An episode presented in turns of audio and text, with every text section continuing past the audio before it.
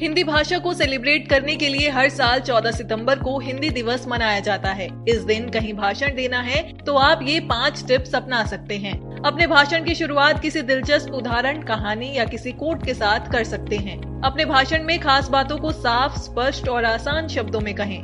अगर आपके पास हिंदी के प्रति पर्सनल एक्सपीरियंस या कोई दिलचस्प कहानी है तो उसे शेयर करें। भाषण को संवादी यानी कॉन्वर्जेशनल बनाने की कोशिश करें, ताकि सुनने वालों को समझने में आसानी हो। अपने भाषण को खत्म करते समय एक प्रेरणादायक बात कहें, जिससे सुनने वालों को आपका मैसेज हमेशा याद रहे।